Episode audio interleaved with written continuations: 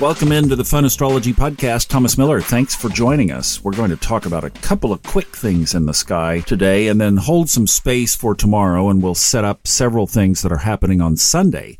Saturday is another quiet day but I wanted to talk about something that is particularly interesting in the chart today. But before we get to that, let's talk about the moon real quick. If you are an early bird catching the worm, eh, you are waking up to about a 19 or 20 degree moon in Gemini. It will hit first quarter just a little bit after we release this at 5:45 this morning East Coast time and then goes void of course for about 14 hours here are the times 11:42 this morning all the way until 2:23 tomorrow morning, both eastern times when the moon moves into Cancer.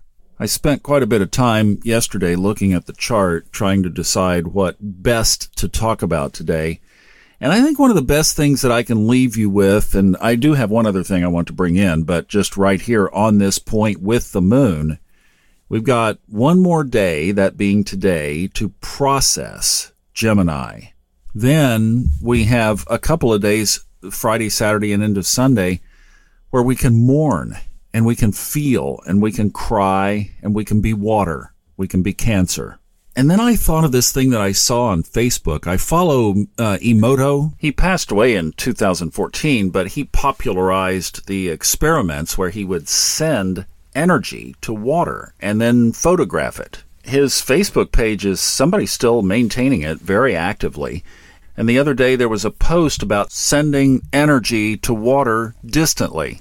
And they took a picture of the water molecules before the love was sent intentionally from a distance, and then took a picture of a water molecule after the love had been received.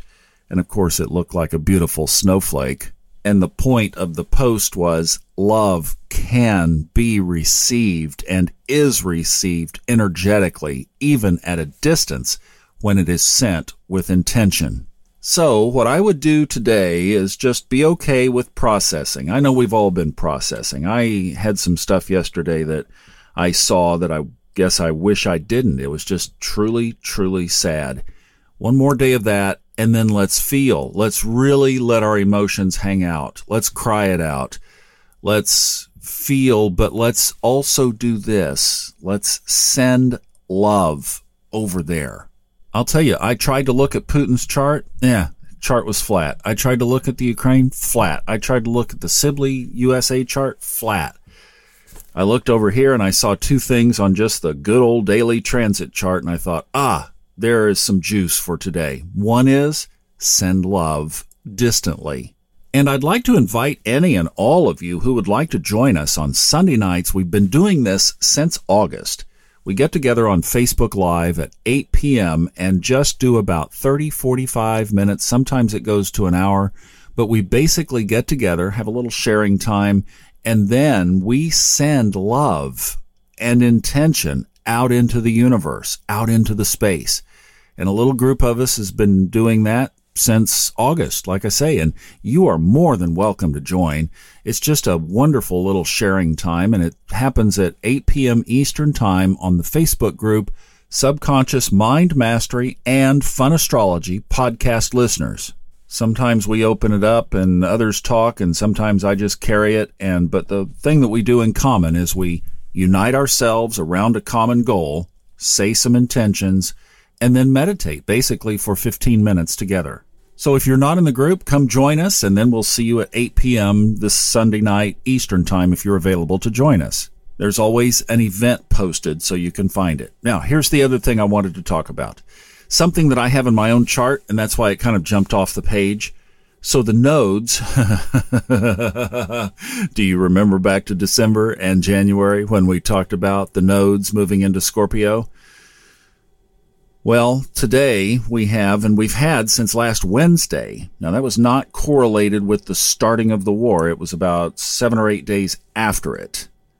But basically, we have Saturn sitting at the bending of the nodes of the moon. And that I have that in my own chart, so I can speak to that.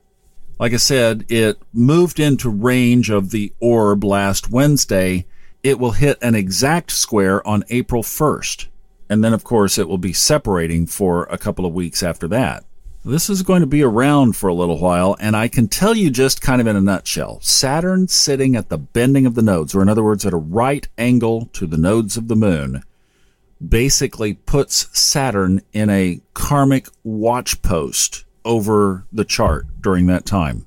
It's almost like it says you can wiggle to the left, you can wiggle to the right, but if you get too far off track, I will bring you back.